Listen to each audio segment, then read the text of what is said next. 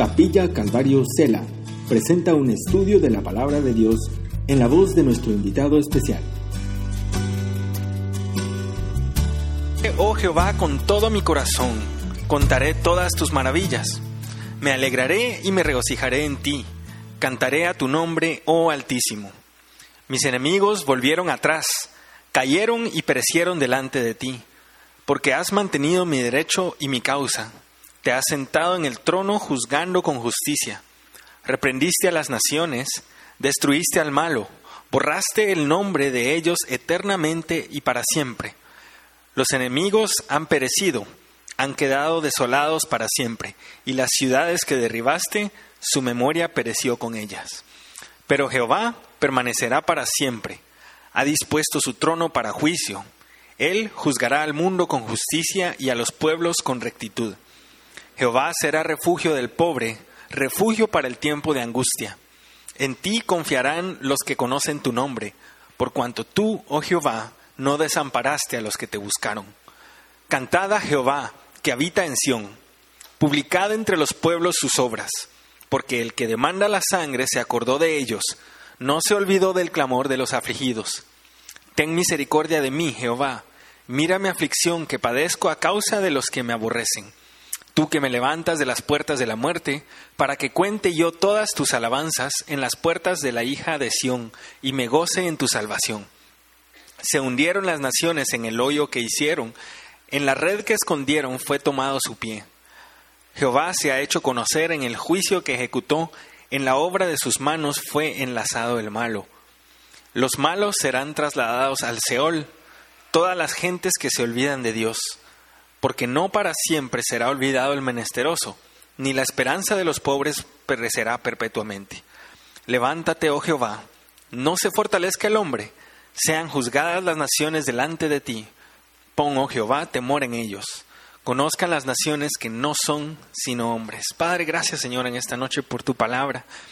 Gracias porque tenemos este lugar, Señor, y este tiempo que tú nos regalas, Padre, para poder meditar en ella, Señor, para alimentarnos, Padre Santo. Como ese siervo, Señor, queremos llegar al agua de tu palabra, Señor, esa agua viva que tú eres, Señor, y te pedimos que tú nos refresques esta noche, que tú nos hables, que nos alimentes, Señor, a través de ella, Padre.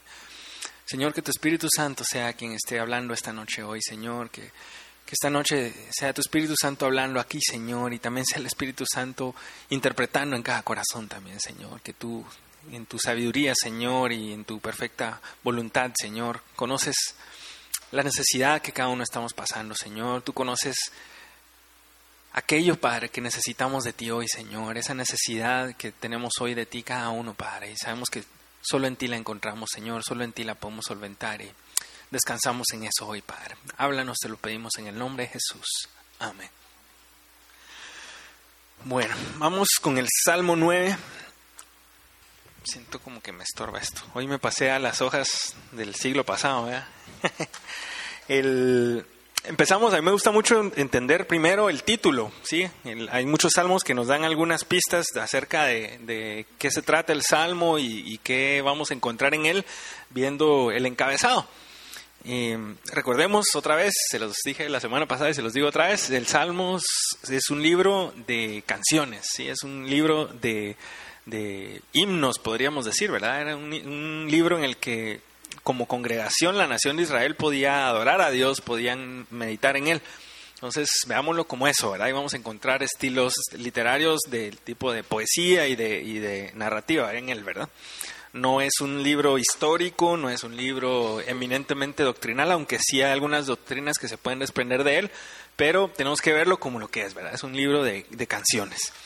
Y dice que esta canción, este salmo, dice que es una acción de gracias por la justicia de Dios. Es bueno, es el título, se lo ponen eh, los de la Reina Valera, pero dice, esto sí es literal, esto sí está en el, en el escrito, dice al músico principal.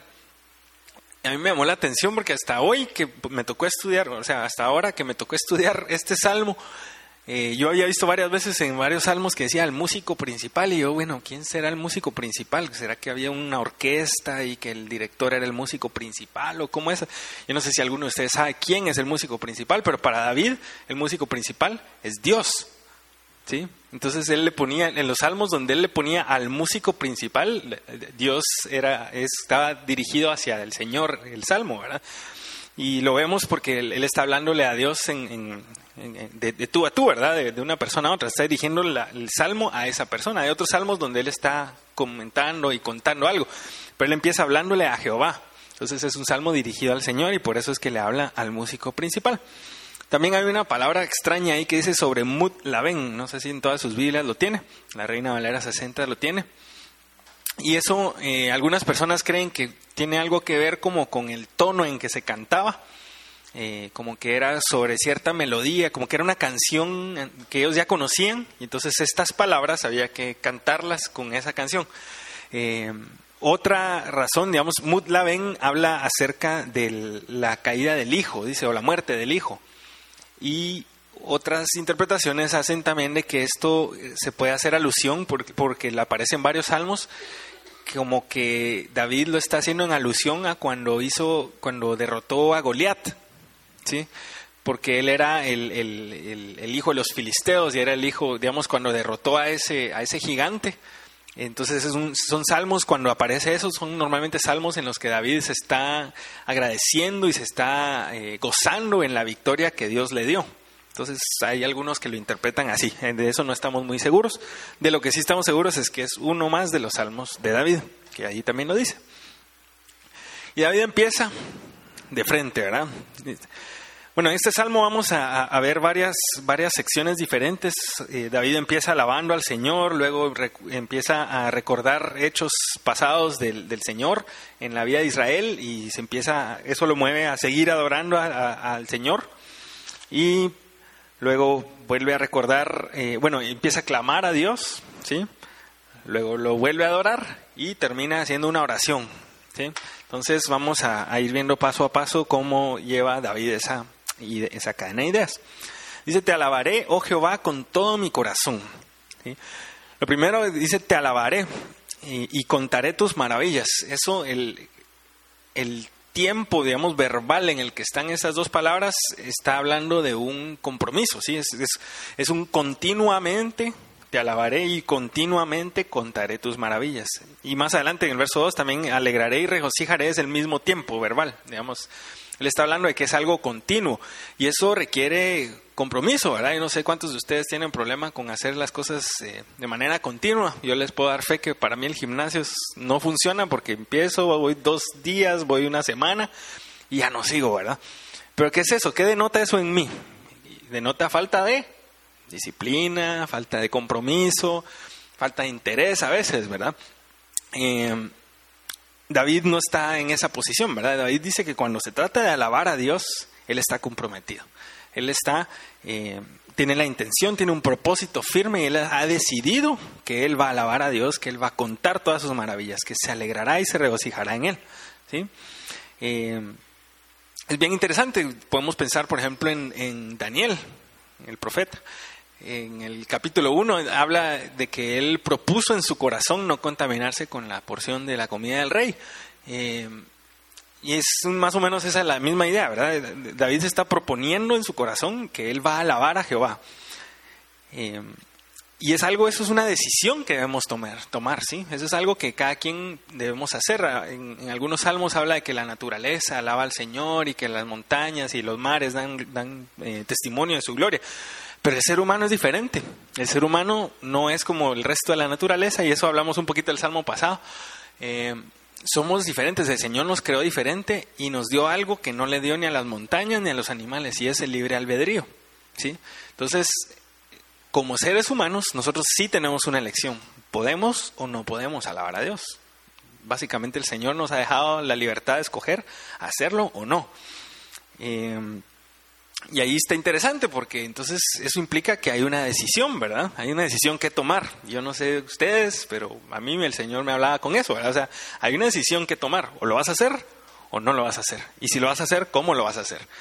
Eh, de hecho, Jesús cuando hace el llamado, él dice, bueno, si alguno quiere venir en pos de mí, ¿sí? Alguno quiere, ¿verdad? Él no está diciendo, todos tienen que venir en pos de mí, o los que yo haga que vengan en pos de mí. No, él dice, el que quiera. ¿Sí? Es una, un acto de voluntad y es un acto de compromiso. Otra vez, ¿verdad? Entonces, David está aquí mostrando el, compromiso que él tiene. Dice, te alabaré, oh Jehová, con todo mi corazón. A mí me llamó la atención eh, con todo mi corazón, ¿verdad? Porque ¿Cómo, ¿Cómo puede hacer uno algo con medio corazón? ¿verdad? O sea, uno está el corazón o no está, pero digamos como la mitad no funciona el corazón, ¿verdad? Bueno, no, ni siquiera no creo que haya ninguna cirugía en la que el corazón en medio a la mitad empiece a funcionar. Necesitamos nuestro corazón completo para que funcione. Y el mismo Charles Spurgeon, el predicador famoso, él tenía una frase, no necesariamente era autoría de él, pero sí la usaba varias veces y decía, hacer las cosas con medio corazón es hacerlas sin corazón. ¿sí? no, no, se valen mitades, ¿verdad?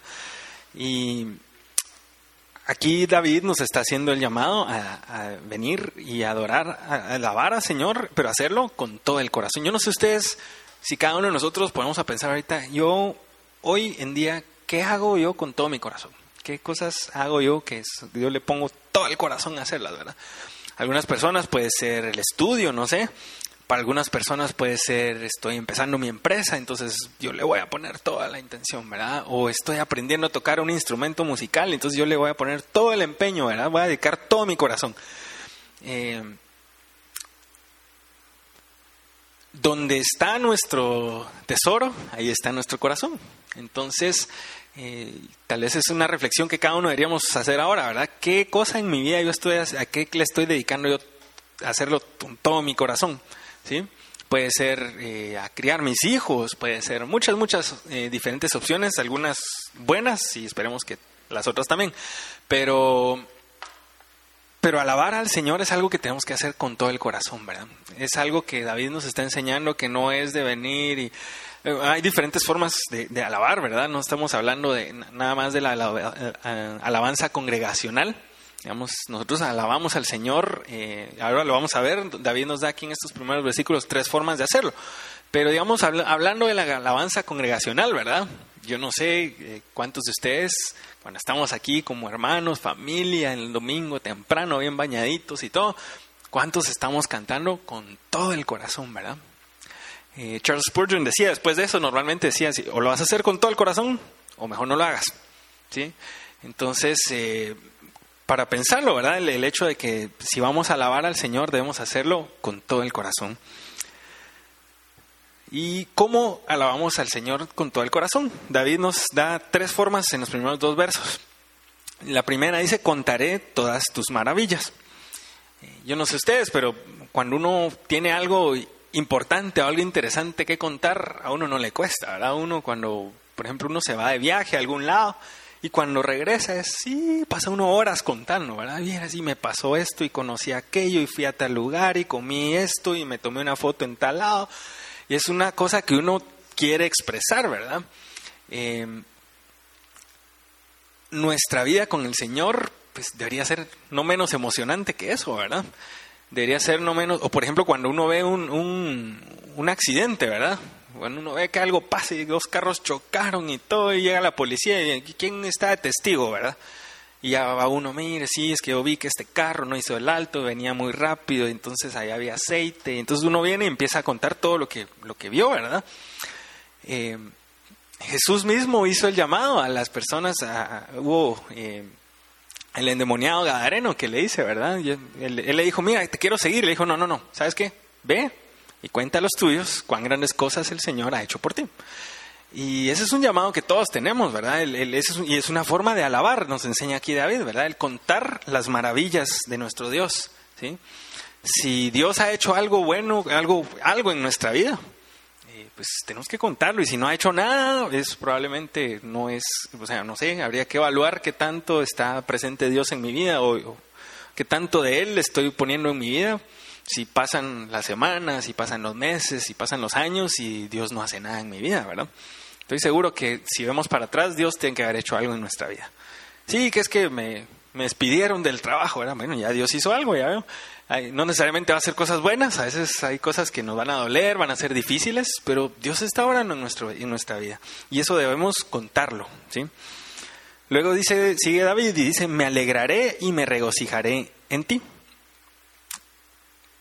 Esto, em, vamos a ver más adelante, ¿verdad? En los siguientes versículos, David está hablando de esto, pero él no está en, el palacio real comiendo uvas y, degustando de la vida y descansando, no.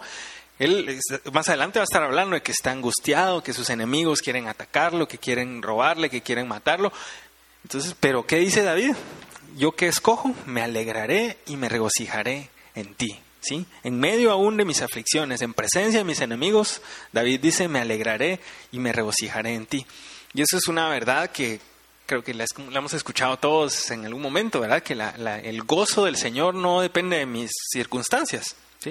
No depende de, lo que esté pasando alrededor mío, el gozo del Señor es, depende de Él solamente solamente de la presencia de Él en nuestra vida, aunque estemos pasando por un valle, estemos pasando por una dificultad muy fuerte, eh, aún así podemos escoger alegrarnos y regocijarnos en Él.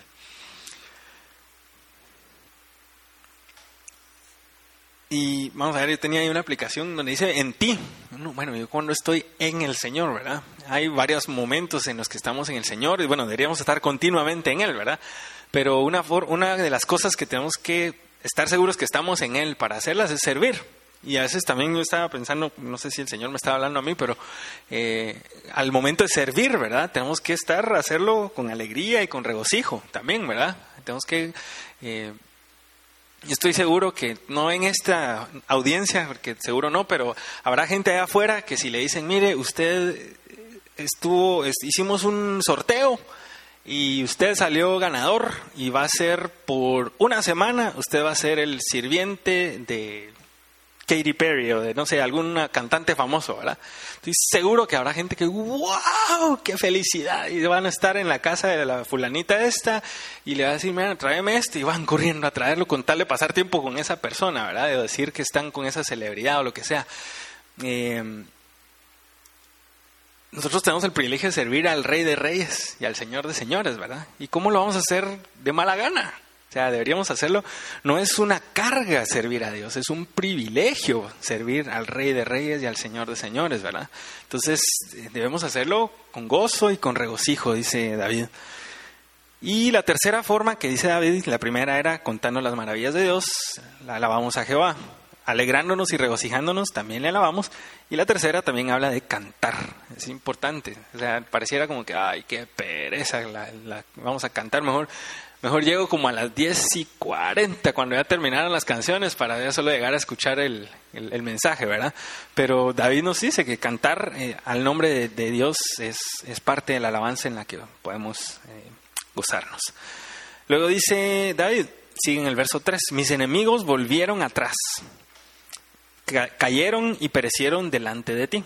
Entonces ahí está David recordando la victoria que el Señor le ha dado, ¿verdad? Y él dice, cayeron y perecieron delante, no de mí, ¿sí? No de mi astucia, ni de mi poder, ni de mi grandeza, sino cayeron delante del Señor. O sea, le está reconociendo el Señor es el que le dio la victoria.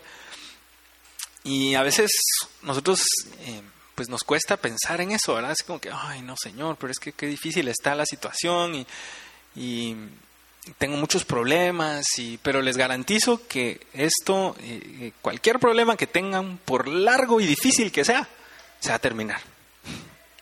Les, les doy mi palabra. Y en el peor, peor, peor de los casos, se va a terminar en que me morí y me fui con el Señor. ¿Qué más quiero? ¿Verdad? O sea, si es así tan grave que me voy a morir porque es una enfermedad que no tiene cura y lo que sea, y ya probé, ya oré y no, y pues que se va a terminar. Les prometo que esa enfermedad también se va a terminar. Entonces, eh, a veces tenemos que tener paciencia con el Señor, ¿verdad? Recordemos que Él está con nosotros. Él nunca pierde, ¿sí? Él nunca y tampoco se olvida. Luego dice en el verso 4, porque has mantenido mi derecho. Él sigue, sigue David enumerando las razones por las que se goza y se alegra y alaba a Dios. Dice, porque me has, mantenido mi derecho y mi causa. Te has sentado en el trono juzgando con justicia. Esta figura la vamos a ver en el resto del Salmo. De hecho, está en el título, habla acerca de la justicia de Dios. ¿sí? Y vamos a ver la figura de Dios como un juez, como un juez justo un juez justo y efectivo, de esos que cuesta encontrar en el sistema judicial de nuestros países, ¿verdad? y dice, dice David, has mantenido mi derecho y mi causa. ¿sí? Ahí David se está subiendo al barco con, con, el Señor y diciendo, bueno, mi derecho y mi causa son el mismo derecho y, y, la justicia tuya, ¿verdad? Yo estoy caminando en tus caminos. Y al final el Señor es el que juzga. Ahora hay que tener mucho cuidado y eso me llamaba a mí la atención, porque ahí David está diciendo, has mantenido mi derecho, mi derecho y mi causa y te has, sentado en el, te has sentado en el trono juzgando con justicia. ¿sí? A veces yo tengo la impresión de que como cristianos a veces nos equivocamos en el sentido de que es mi derecho y es mi causa, ¿verdad? Entonces, ah, pero como soy cristiano, el Señor está conmigo, ¿verdad? Y vamos para adelante y ¡pum! Voy a encerrar la cara. ¿Por qué? Porque no es lo que yo digo, ¿sí? O sea, no se trata de que Dios esté a mi lado. Es al revés, tengo que buscar cómo estar del lado de Dios, porque el que tiene la victoria es Él. ¿sí? Y si en algún momento yo emprendo algo en mi inteligencia, en mi sabiduría, yo, si mi eh, intención o mi corazón o mi propósito está alineado con la voluntad del Señor, el Señor está conmigo. Y es una verdad.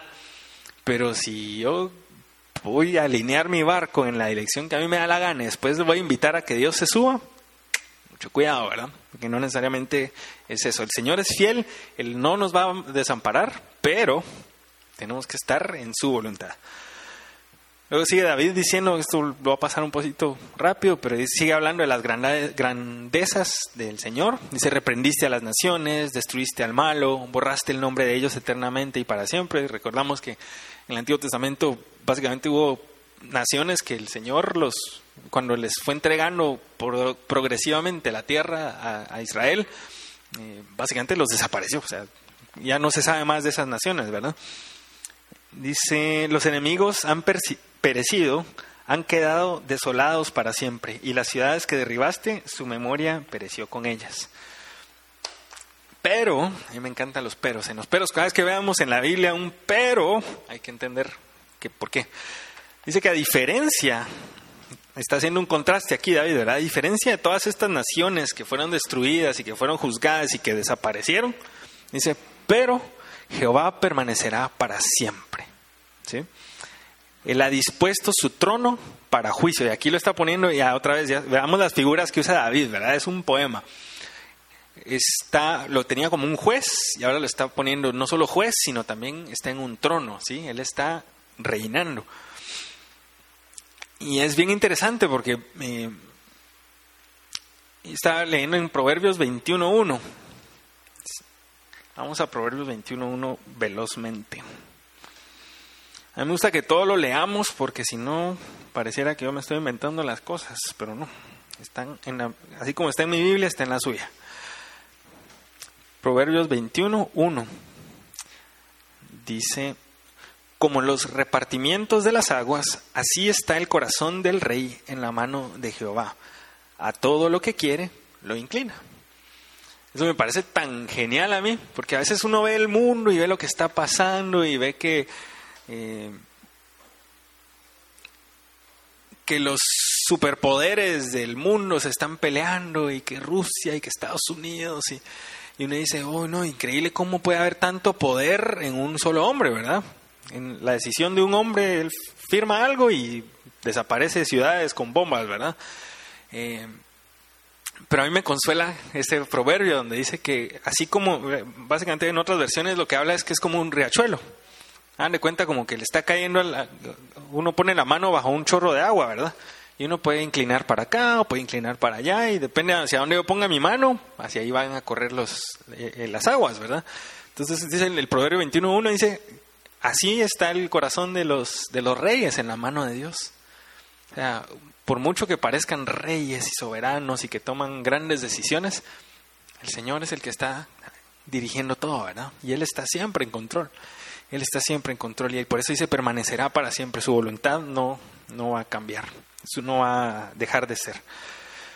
Dice, Él juzgará al mundo con justicia y a los pueblos con rectitud. Eso es casi profético, ¿verdad? Vamos, eh, si vamos a Apocalipsis, vemos al Señor Jesús que dice que Él reinará con vara de hierro y lo reinará con justicia y va a establecer físicamente su reino en esta tierra, ¿verdad? Eso, es harina de otro costal, es otro estudio, pero pues sabemos que eso es una verdad que, encontramos y que esperamos.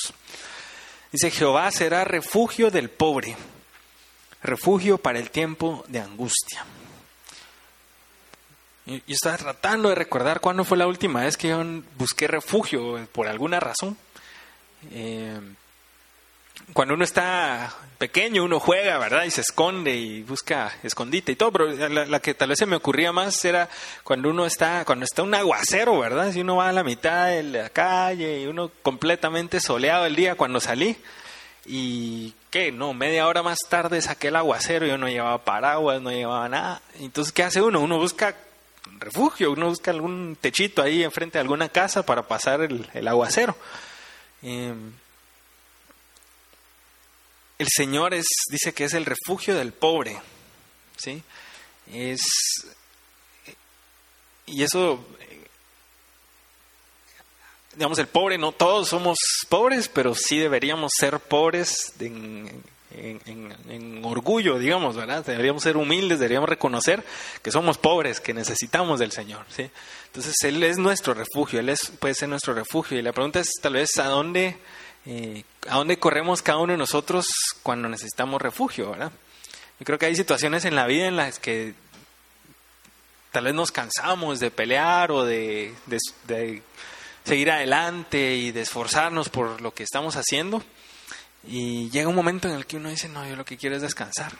Yo lo que quiero es descansar. ¿Y a dónde corremos por el refugio nosotros? Corremos a, no sé, habrá quienes, obviamente no aquí, pero habrá quienes corren por refugio a un bar. Habrá quienes corren por refugio a unas vacaciones. Habrá quienes corren por refugio a, bueno, yo lo he escuchado, morir de compras, dice. Eh, con eso se me olvidan todas las penas. Eh, y habrá diferentes formas en las que cada uno podemos irnos a, buscar refugio, ¿verdad? Y muchas veces vamos al lugar equivocado, Es como abrir un paraguas bajo ese aguacero y el paraguas está todo lleno de huecos. Ya no me sirvió de nada. Entonces muchas veces nos vamos a buscar refugio al lugar equivocado. Y aquí eh, David nos está recordando pues que el refugio es el Jehová. Luego dice, este es para mí el verso más lindo de todo el Salmo, es este, el, el verso 10. Dice, en ti confiarán los que conocen tu nombre, por cuanto tú, oh Jehová, no desamparaste a los que te buscaron. Solo este verso se podría hacer todo un estudio, creo, pero eh, dice primero, veamos la idea de en ti confiarán los que conocen tu nombre. Yo no sé, ¿cómo puede uno confiar en alguien que no conoce? ¿sí? Es difícil, ¿verdad? Es difícil. Eh, son pocas las ocasiones, digamos, por ejemplo, pensando en, ideas, eh, pensaba, por ejemplo, en un restaurante.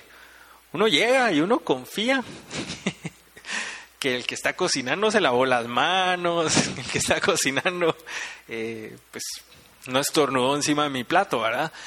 Pero a la larga pues nos toca y a ciegas y oramos por los alimentos y van para adentro, ¿verdad? Pero un ejemplo que me recordaba yo era la primera vez que hice canopy. Yo no sé si todos saben qué es canopy. Es que ponen esos cables de acero de un árbol a otro y luego lo cuelgan a uno y lo avientan y uno se va ir. La primera vez que hice canopy en mi vida, no se me olvida, fue aquí en Costa Rica, de hecho, antes de vivir acá. Y me pusieron el arnés y el casco y todo, y bueno, listo, y no sé cuánto. Entonces, mire, pues usted solo va y hace y le explican a uno cómo hacer. Entonces, viene el, muchacho y me dice, bueno, entonces cuando usted quiera se empuja. Y yo, bueno, voy a empujar. Y cuando apenas me había empujado, iba como a 50 centímetros ya de bajada. Cuando me dice, no, espere, espere, espere, espere, espere. Y yo, ¿cómo espere? Yo ya no podía ni parar. Obviamente estaban bromeando conmigo, estaban tratando de asustarme. Pero uno básicamente está poniendo sus manos en, su vida en las manos de esos muchachos que uno ni conoce. Pero eh, no es así con el Señor, ¿verdad? Nosotros sí lo podemos conocer a Él. ¿sí? Eh, ¿Y cómo conocemos al Señor? Pasando tiempo con Él, así como conocemos a cualquier otra persona, ¿verdad? Pasando tiempo con Él. Eh, ¿Y cómo pasamos tiempo con Él? Pasamos tiempo con Él en oración, pasamos con tiempo, tiempo con Él en la palabra, incluso con, con, los hermanos, ¿verdad? También ahí el Señor se revela, eh, bueno, los que estamos casados también el Señor nos, nos, nos habla acerca, eh, se revela a nosotros a través de nuestra pareja, nuestro esposo. Me encanta que dice los que conocen tu nombre. Y yo estuve, bueno, los que están en el, Ministerio de, Música de Oración saben que les comenté que está un tiempo, eh, mis devocionales eran acerca de los nombres de Dios, los diferentes nombres que, que, se ven en la Biblia, que se le dan a Dios. Y básicamente la conclusión de eso, de, de, de, estudiar todos los nombres de Dios, es que Dios no, en realidad no tiene un nombre. Sea, el nombre de Dios no es solo su nombre. El nombre de Dios no es solo como es el nombre mío o el nombre de cualquiera de nosotros. No es un, no es un grupo de letras que uno pronuncia para que el otro voltee a ver. El nombre de Dios es mucho, mucho más que eso. Y por eso es que no hay un nombre de Dios, sino que en la palabra vemos tantos nombres que se le dan al mismo Dios. Eh, algunos que, que, yo tenía aquí, por ejemplo, está Jehová Jireh, que habla acerca del Señor Todopoderoso, proveerá. ¿sí? Eh, Jehová Rafa, que es el, Jehová, el, Señor Todopoderoso, sana, me sanará. Eh, Jehová Shalom, el Señor Todopoderoso, es mi paz. Jehová Shammah, es Jehová Todopoderoso está presente. Eh, y es súper interesante cómo conoce uno al Señor entonces en, la palabra. Aquí vemos todas estas formas en que el Señor se revela al, ser humano, ¿verdad? Se, revela como nuestro proveedor, nuestro sanador, nuestra paz. Y es una carta abierta, la Biblia es una carta abierta para conocer al Señor, para poder eh, conocer su carácter, ¿sí? Y a través de eso es donde podemos venir y decir, bueno, yo conozco el nombre de Dios, ¿sí? ¿Y eso qué, qué resultado tiene eso en mí? Entonces que yo puedo confiar en Él, ¿sí? Yo puedo confiar en el Señor.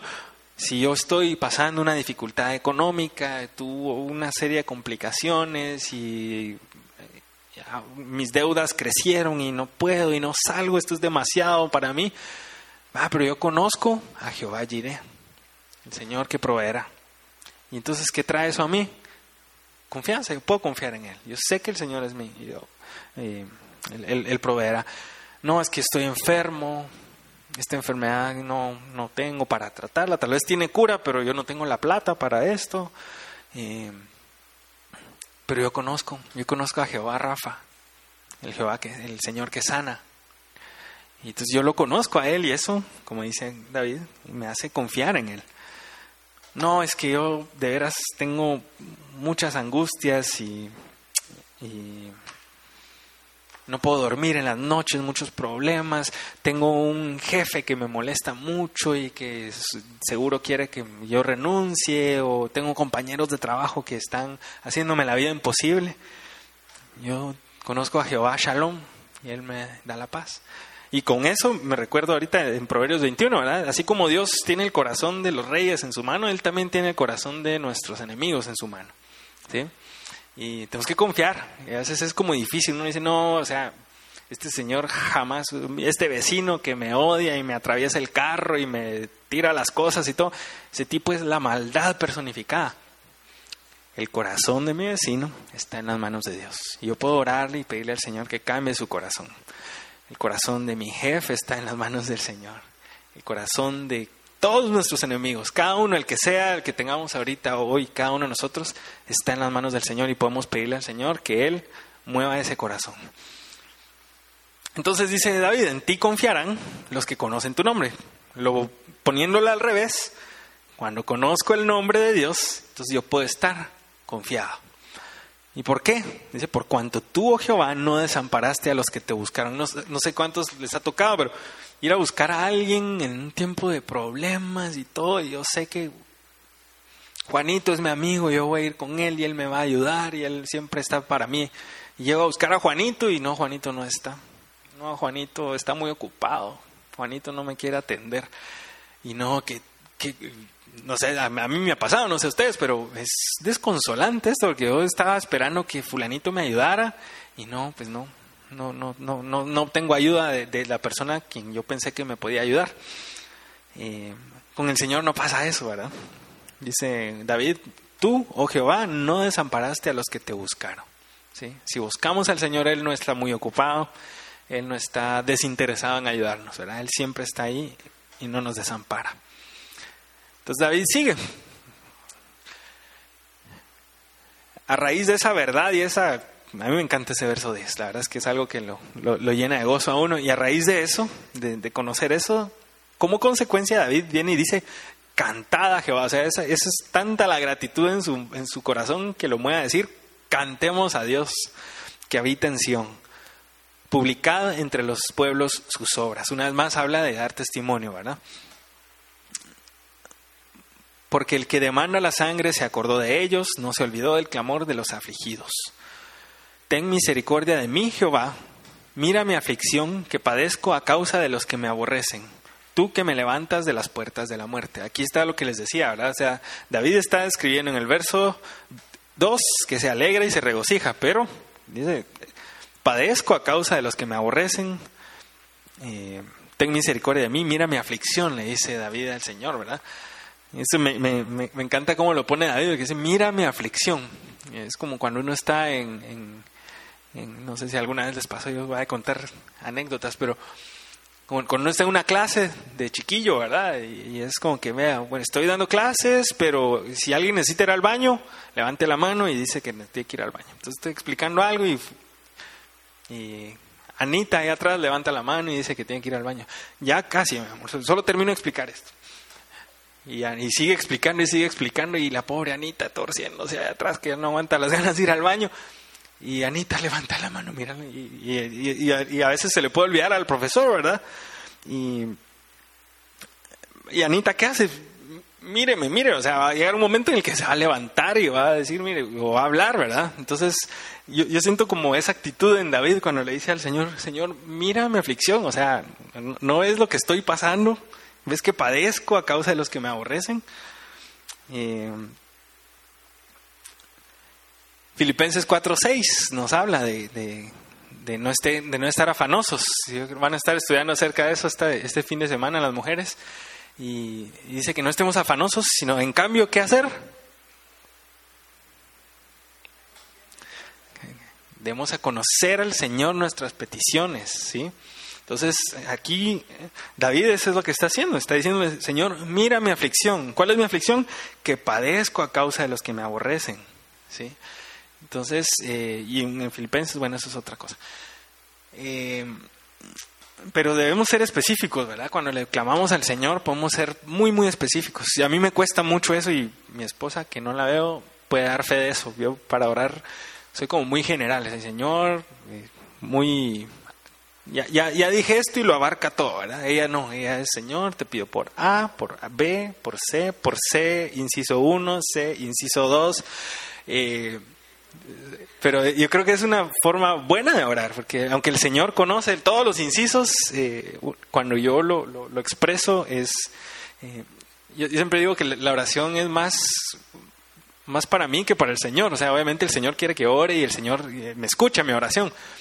Pero yo mientras oro, no sé si a ustedes les pasa, pero yo como que estoy recordándome, wow, o sea, todo esto está haciendo el Señor.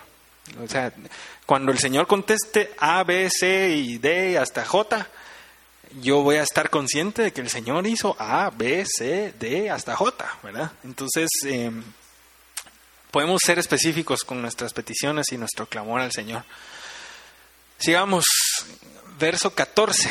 Dice, para que cuente yo todas tus alabanzas en las puertas de la hija de Sión y me goce en tu salvación. Sigue David hablando de que pues todo esto que el Señor hace lo, lo, mueve a él a testificar. Recordemos lo que decía en los primeros versos, ¿verdad? Que él va a contar las maravillas del Señor. Dice, en las puertas de la hija de Sión, ahí está hablando de Jerusalén, y me goce en tu salvación. Luego el verso 15 dice, se hundieron las naciones en el hoyo que hicieron, en la red que escondieron fue tomado su pie. Jehová se ha hecho conocer en el juicio que ejecutó, en la obra de sus manos fue enlazado el malo. Aquí David está, está hablando acerca de algo que vemos varias veces en la Biblia y que yo no sé, todos lo, lo hemos eh, podido experimentar o ver, que el Señor en su justicia muchas veces hace que el malo caiga en su propia trampa, ¿verdad? Muchas veces el Señor eh, hace que, sí, que- que el que está haciendo un plan malévolo termine haciéndose el daño a sí mismo, ¿verdad? Y vemos de esos ejemplos montones en, en- la palabra. Dos ejemplos que tengo yo es, por ejemplo, los hermanos de José. Ellos creían que le estaban haciendo un daño y que ahí, hasta ahí iba a llegar José, ¿verdad? Y que nunca más iban a saber de él. Pero no, lo que estaban haciendo era la voluntad de Dios. Y al final resultó José siendo el instrumento que Dios usó para preservar a la nación de Israel, ¿verdad? Y, y que salvarlos de esa, de esa hambre que estaban pasando tan terrible. Eh, otro ejemplo que traía es Judas.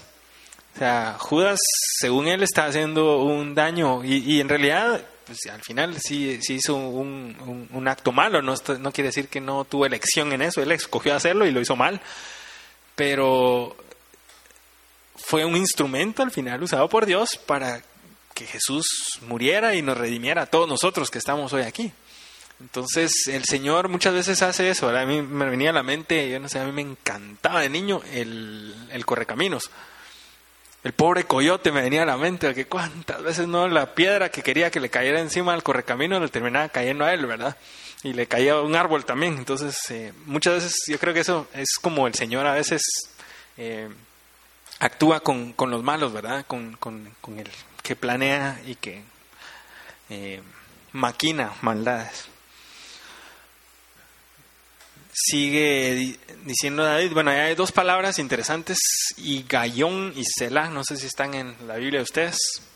Selah creo que ya lo habíamos visto en otros salmos, sí, es, habla de una pausa, recordemos que esto es una especie de, de- himno, y, eh, y Gayón significa meditar. Entonces está interesante porque es como que en esta canción el Señor, eh, David viene diciendo, bueno, voy a alabar al Señor, Dios es bueno, Dios no se olvida, Dios es justo, Dios ha castigado al malo, Dios ha, eh, eh, cantémosle al Señor. Y dice, justo después de decir que ha hecho conocer su juicio y que, hizo pagar al malo por su maldad, él dice, haga una pausa, medite en esto, ¿sí? Y, bueno, y empieza como a, a mí se me hace como los como los eh, shows o espectáculos estos de pólvora que hacen, ¿verdad? No sé si han, han presenciado alguno, pero empiezan pum, pum, pum, después pum, pum. Pero ya cuando está cerca del final es eso, pero por todos lados uno no sabe ni para dónde mirar de tantos que están tirando, ¿verdad? Y creo que después de este meditar y esta pausa, David viene y quiere terminar con bombos y platillos el salmo y dice, bueno, ya vimos que Jehová es un Dios justo, que Él reina, que en sus manos están la- la- las, los corazones incluso de los reyes. Entonces, David viene y empieza a concluir y dice, los malos serán trasladados al Seol. El Seol ahí habla de la muerte, ¿sí? Y dice, los malos serán trasladados al Seol. ¿Quiénes? Todas las gentes que se olvidan de Dios. Entonces uno, bueno, primero dice, ¿cómo va a ser, cómo se puede olvidar uno de Dios? Pero en realidad recordemos eh, un poquito lo que veníamos hablando del nombre de Dios, ¿sí? De, de las, del carácter de Dios. Y sí es, es muy probable, hay mucha gente que se que escoge no eh, ver el carácter de Dios, no, no quieren creer en ese Dios creador todopoderoso, ¿verdad? No, esto fue un, obra de la casualidad y hubo una explosión y todo esto se formó de la nada. No hay ningún Dios. O no, no me niego a creer en ese Jehová Rafa, ¿verdad? No, no, si, si la medicina no tiene cura para esto, entonces usted se tiene que morir, ¿verdad? Y así hay muchas formas en las que el hombre escoge olvidarse de Dios, olvidarse del poder de Dios, olvidarse de las grandezas de Dios. Y David hace un contraste y dice, porque no para siempre será olvidado el menesteroso, ni la esperanza de los pobres perecerá perpetuamente. Me encanta cómo lo contrasta. Ven que en el 17 habla de que las gentes, hablando de los malos, que también ahí dice, se olvidan de Dios. Pero en contraste en el 18 dice que no para siempre será olvidado el menesteroso. Dios, aunque el hombre se olvide de Dios, Dios no se olvidará del hombre, dice David. Y a veces los pobres o los que padecemos, eh, los que padecen necesidad, padecemos necesidad, eh, pareciera como que el Señor se ha olvidado. Yo no sé si alguno de ustedes está en esa situación hoy. De- tal vez hay alguna petición que uno lleva meses, años orando por eso y uno dice, no, pues el Señor ya se olvidó de esto. será tal vez estoy siendo necio y ya el Señor ya no quiere que siga orando por esto, pero no, aquí esta es una verdad que nos, nos debería animar a seguir orando. Dice, no para siempre será olvidado el menesteroso. Aunque pareciera tal vez que fue olvidado, no será olvidado. Al Señor no se le olvida, no se le escapa nada.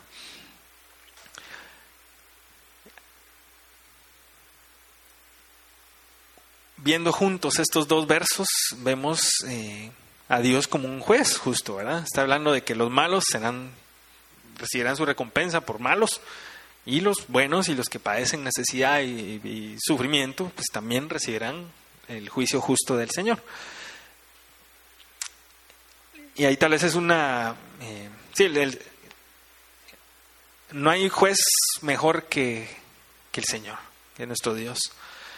El, cualquier juez en esta tierra, por muy bueno y derecho que sea, puede ser corrompido, puede ser que se le olvida algo, que no vio un detalle o que pues, no estuvo ahí, entonces tuvo que creer en el testimonio de alguien más y se equivocó en el veredicto. El Señor no, el Señor es juez justo y Él lo sabe todo. Para Él no hay nada oculto, no hay nada oculto. Si hay algo en nuestro corazón, incluso, que estoy yo pensando hacer algo que yo sé que es en contra de la voluntad del Señor. Ya le dañé el plan, pero le cuento que el Señor ya lo sabe. Y está a tiempo de arrepentirse, está a tiempo de decir, no, no, no, no, no, no, esto no es lo que el Señor quiere que yo haga, y ya no hacerlo. Y si ya lo hizo, le cuento que el Señor estaba ahí, y el Señor sabe, y el Señor es un juez justo. Y si hemos sido víctimas de alguien injusto, el Señor estaba ahí, el juez lo sabe y Él es un juez justo. Entonces podemos descansar en eso. Él es un Dios justo y a Él no se le pasa nada. Termina David, versos 19 y 20. Levántate, es una oración, ¿sí? le, le vuelve a hablar al Señor y Él dice, levántate, oh Jehová, no se fortalezca el hombre, sean juzgadas las naciones delante de ti. Pon, oh Jehová, temor en ellos, conozcan las naciones que no son sino hombres.